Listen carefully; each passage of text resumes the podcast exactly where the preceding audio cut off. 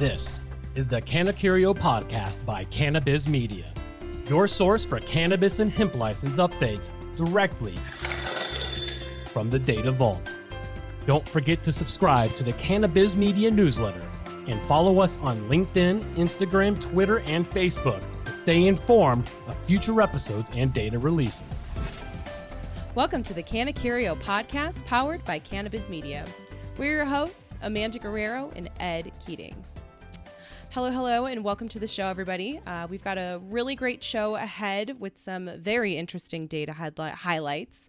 Uh, today, we'll be joined by Graham McConnell, the co founder of Nth Round. Nth Round is a comprehensive equity management platform for companies of all stages and sizes. Uh, they are also a cannabiz Media subscriber. Hooray!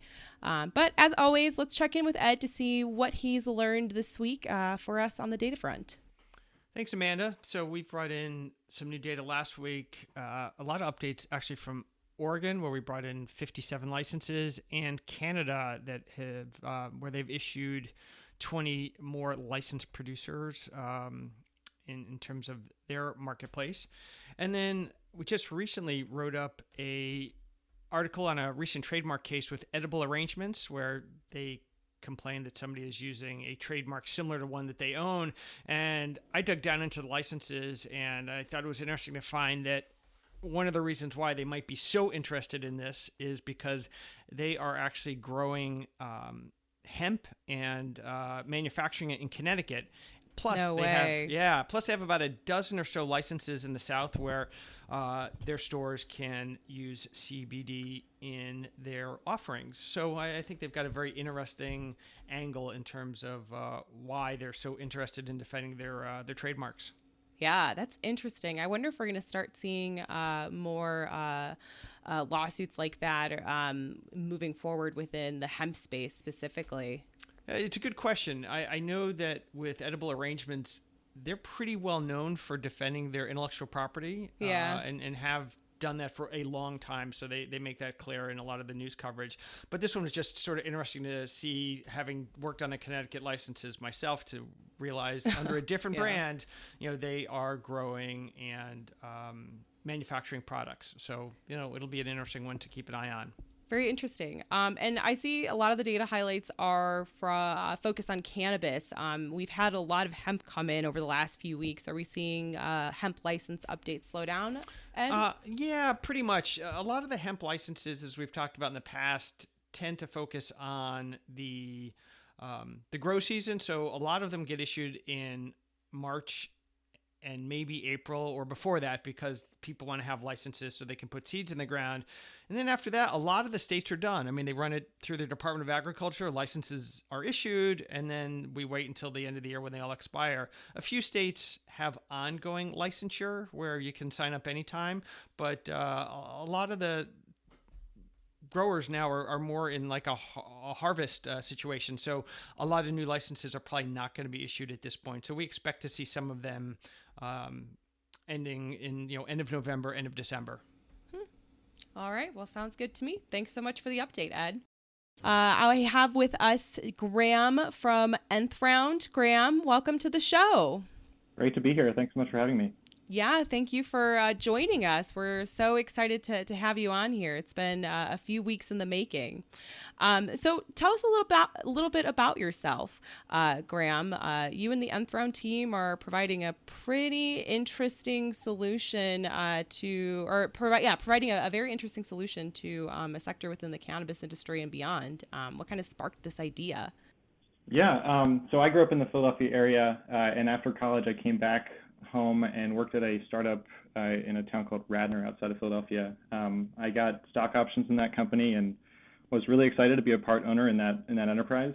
Um, only to two years later find out that I really didn't know what those options were worth, and um, you know was actually ended up kind of giving them up because I didn't realize the rules around executing those options. So Yeah. I went from there to a, a public equities investment manager and kind of got to see the the other the opposite end of things where there's so much infrastructure around public companies.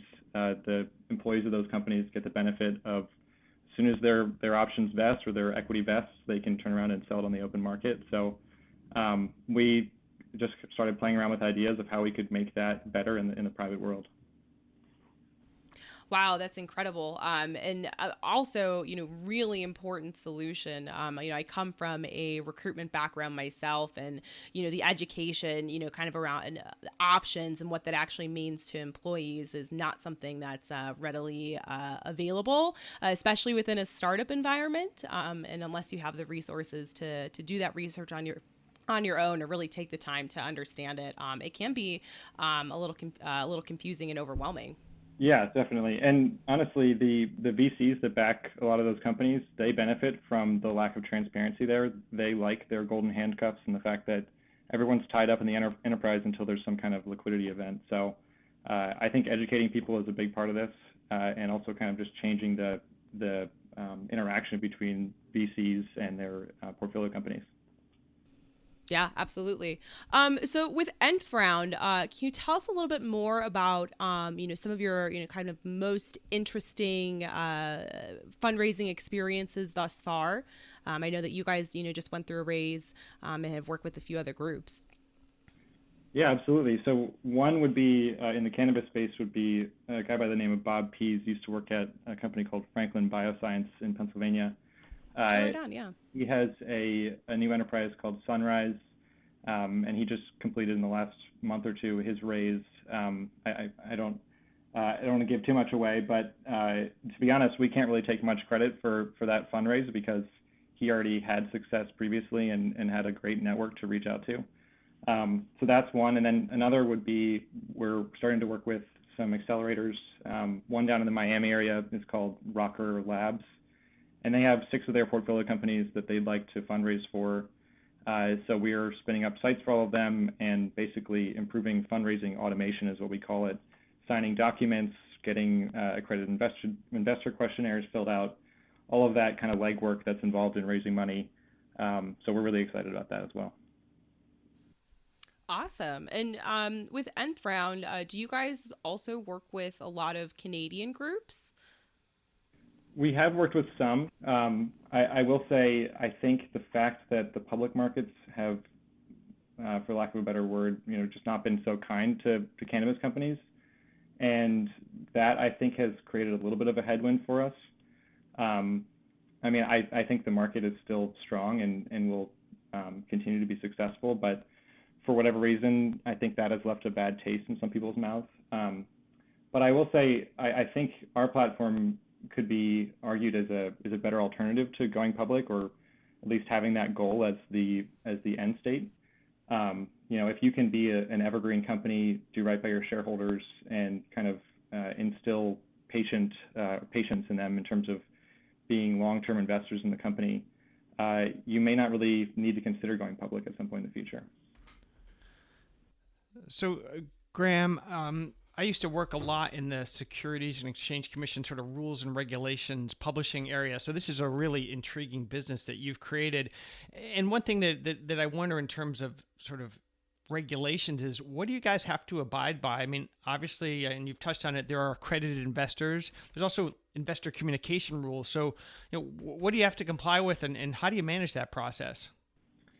Well, almost all of the raises that we uh, help with are Reg D um, you know, filings. So you're absolutely right that there are rules around accredited investor. Um, there, I mean, there are actually statutes that say you can bring into up to 35 non-accredited, um, and that's mm. that not a lot of people recognize is is available to them.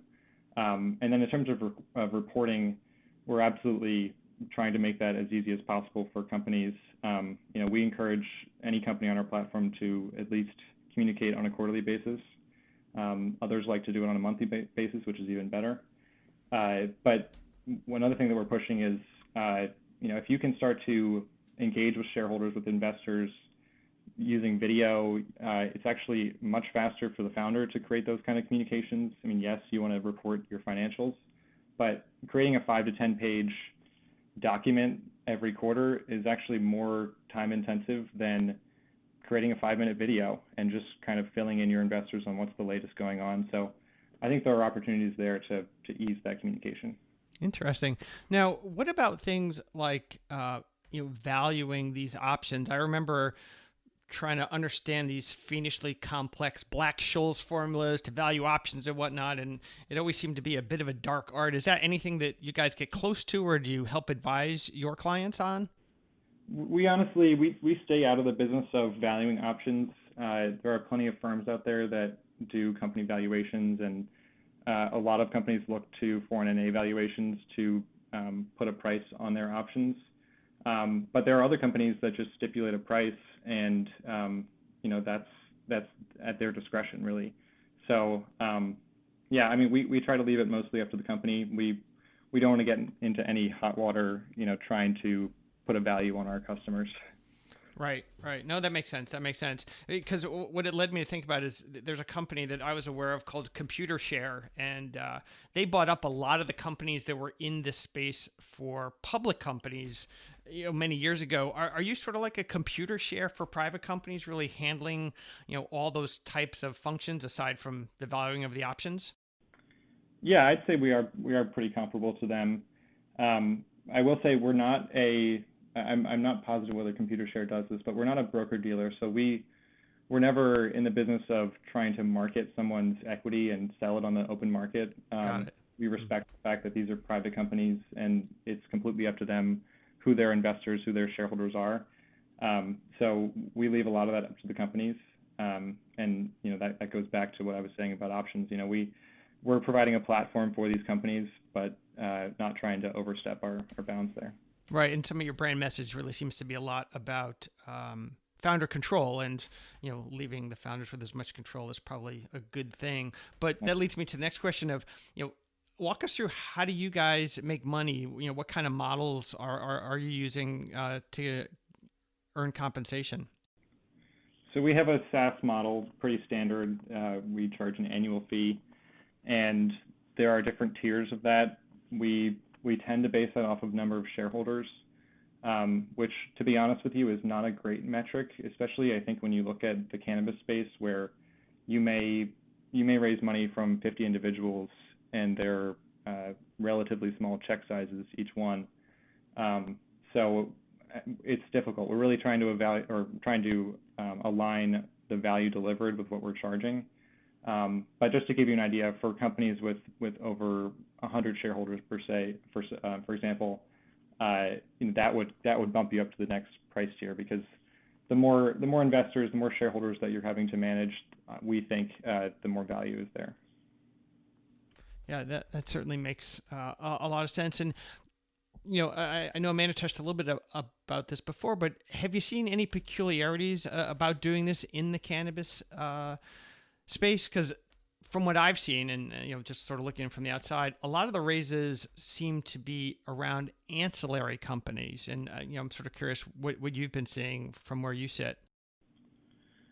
Well, I definitely think one thing that uh, attractive about the cannabis space is that um, there's really uh, I don't know if attractive is the right word, but it's really an underserved market in terms of um, banking and capitalization. Um, so a lot of these institutional players just won't touch cannabis, and I mean that, that's a problem in and of itself. But it uh, that means that you have to turn to more individuals, like I was saying, and and look for other sources of capital. Mm-hmm. And I think that lends itself to a platform like ours, where you can kind of take control of of take ownership over the relationship with your investors. Um, you know, commit to being transparent with them up front, and you know, uh, align them with the long-term goals of the company so that they're in it for the long run. Oh, that makes a lot of sense. Now, one thought that occurred to me as we are we're talking is um, one of the most public fundraisers I've seen in the space is uh, High Times, where they've tried to raise money for a really long time in the public market. Any thoughts on that, and you know how uh, you guys probably could have helped them? Yeah, I mean, I to be honest, I, I don't I don't know a whole lot about their raise. Uh, I think it's it's difficult to be a player in the public markets when you're a cannabis company. Um, you end up a lot of people don't realize that there are really high costs involved with being public. Um, we we helped one company that was actually um, going private, and they were spending, I think, $600,000 a year just to be public. Uh, and when you look at that in, you know, in relation to high times, I think you have to say to yourself, is that really worth the all the benefits that come along with with being public? Because I mean, don't get me wrong, there are definitely benefits to being public, but is it worth that six hundred thousand dollars every year?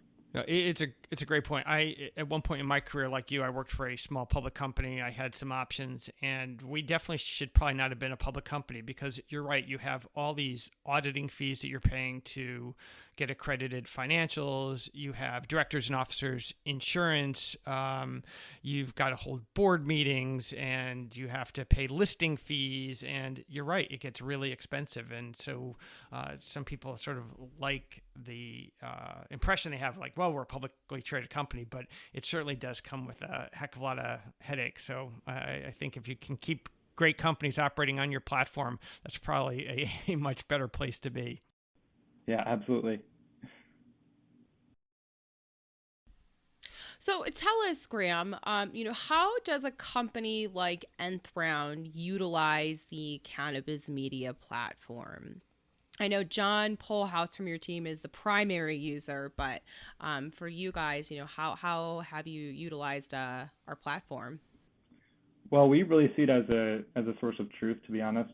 Um, you know, looking at licenses that have been granted is is a you know conveniently a, a great way to find new businesses that are coming out and and just hitting the market. Um, so definitely we use it as a database um, just to kind of understand the landscape out there, um, and then also to get um, we, we, rely a lot on word of mouth, but also just on um, you know campaigns to kind of reach out to people and uh, get a sense as to whether our platform is a fit for them um, you know, we we use that, like I said, as a as a source of truth, so that we can get in contact with a lot of these companies and just see if there's if there's a fit. I love that answer. Uh, we uh, definitely like to see ourselves as that as well. So, um, you know, glad that you guys are, are seeing some benefit from there. Um, now, looking towards where the the end of the year, you know, we're in Q4 right now. Um, any big exciting launches, plans, updates for the end of the year or maybe 2021? Well, we're definitely doing a lot around tax reporting. Um, the tax season is a is a huge pain for a lot of companies, and you know if you have to send K1s or some you know if you have to send com- some kind of document to all of your investors, why not make that really easy instead of sending PDFs with password encryption on there? Why not upload them to your investor portal and tell everyone, here's your full history of, of documents spanning back five years. So we're trying to make that process really easy. Um, and then the other thing, I think we're we're leaning into this idea of um, slightly more institutional players like accelerators or incubators that they would like to onboard the platform for their portfolio companies and, and help them to fundraise. So oh, we're exciting. excited about that, and we're we're um, continuing to build out features there. Very cool, very cool. That's uh, that actually seems like it would be you know a perfect match. Um, you know, for those accelerator groups. Uh, have you guys gotten a lot of uh, traction there? We have. We've gotten some early traction. Um, you know, it's difficult with with any new product initiative. You want to uh, you don't want to get too far ahead of yourself. You want customers there that are paying and, and getting value out of it so you can get feedback from them. Um, but you know, uh, it's it's a, just a tough balancing act because you don't want to build too much up front without having the the validation there. Um, so we're but we're confident. We're feeling confident at this point that we have enough customers in that space. So that's why we're we're making the investment. Wonderful. Well, thank you so much for joining us on the show today, Graham. Uh, we look forward to uh, hopefully seeing you sometime in 2021 once COVID is over. And uh, yeah, hope to see you around. Absolutely. Thank you so much for having me. Yeah, fun. thank you. All right, Ed, let's take a look ahead and see what updates we've got from the Data Vault. So, we're digging into the point of sale data. So for most of the summer, we've been calling into dispensaries and retailers across the country, trying to find out what kind of point of sale they're using.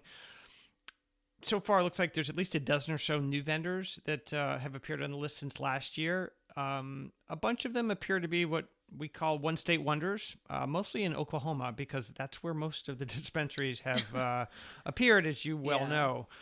What's been interesting in some of the early conclusions uh, I've seen are a couple companies are offering a free point of sale system and uh, it looks like it's all paid for through upgrades so if you want to delete something you have to pay for that or whatnot so i thought that was kind of interesting and odd and a then free point of sale? Can yeah, you do they're- that? they're- they're- why not? So, but you know, if you don't get the upgrades, you know, you're probably gonna have a really hard time. And then I also have found a, a few what I'll call kind of curious point of sale systems where they already operate and exist in other industries like pharmacy and retail, and now they're you know coming into the cannabis space. So, um, so they don't have a, a big install base, but they're testing out the water. So we'll see how uh, how that progresses, and uh, that's really what I'll be working on, really, you know, through the end of the month until you and I uh, present this uh, on another podcast uh, for NCIA members.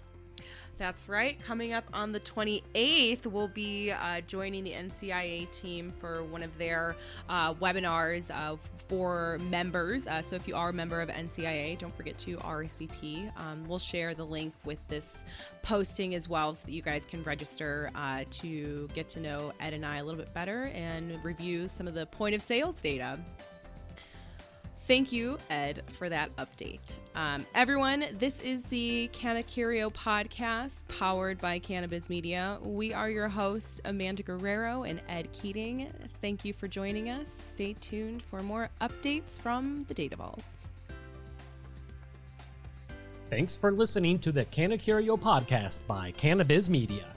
Stay up to date with the latest episodes of the podcast and get alerts on the latest licensing activity in the United States and Canada, as well as exclusive industry insights by signing up for the Cannabiz Media licensing newsletter at cannabiz.media/newsletter.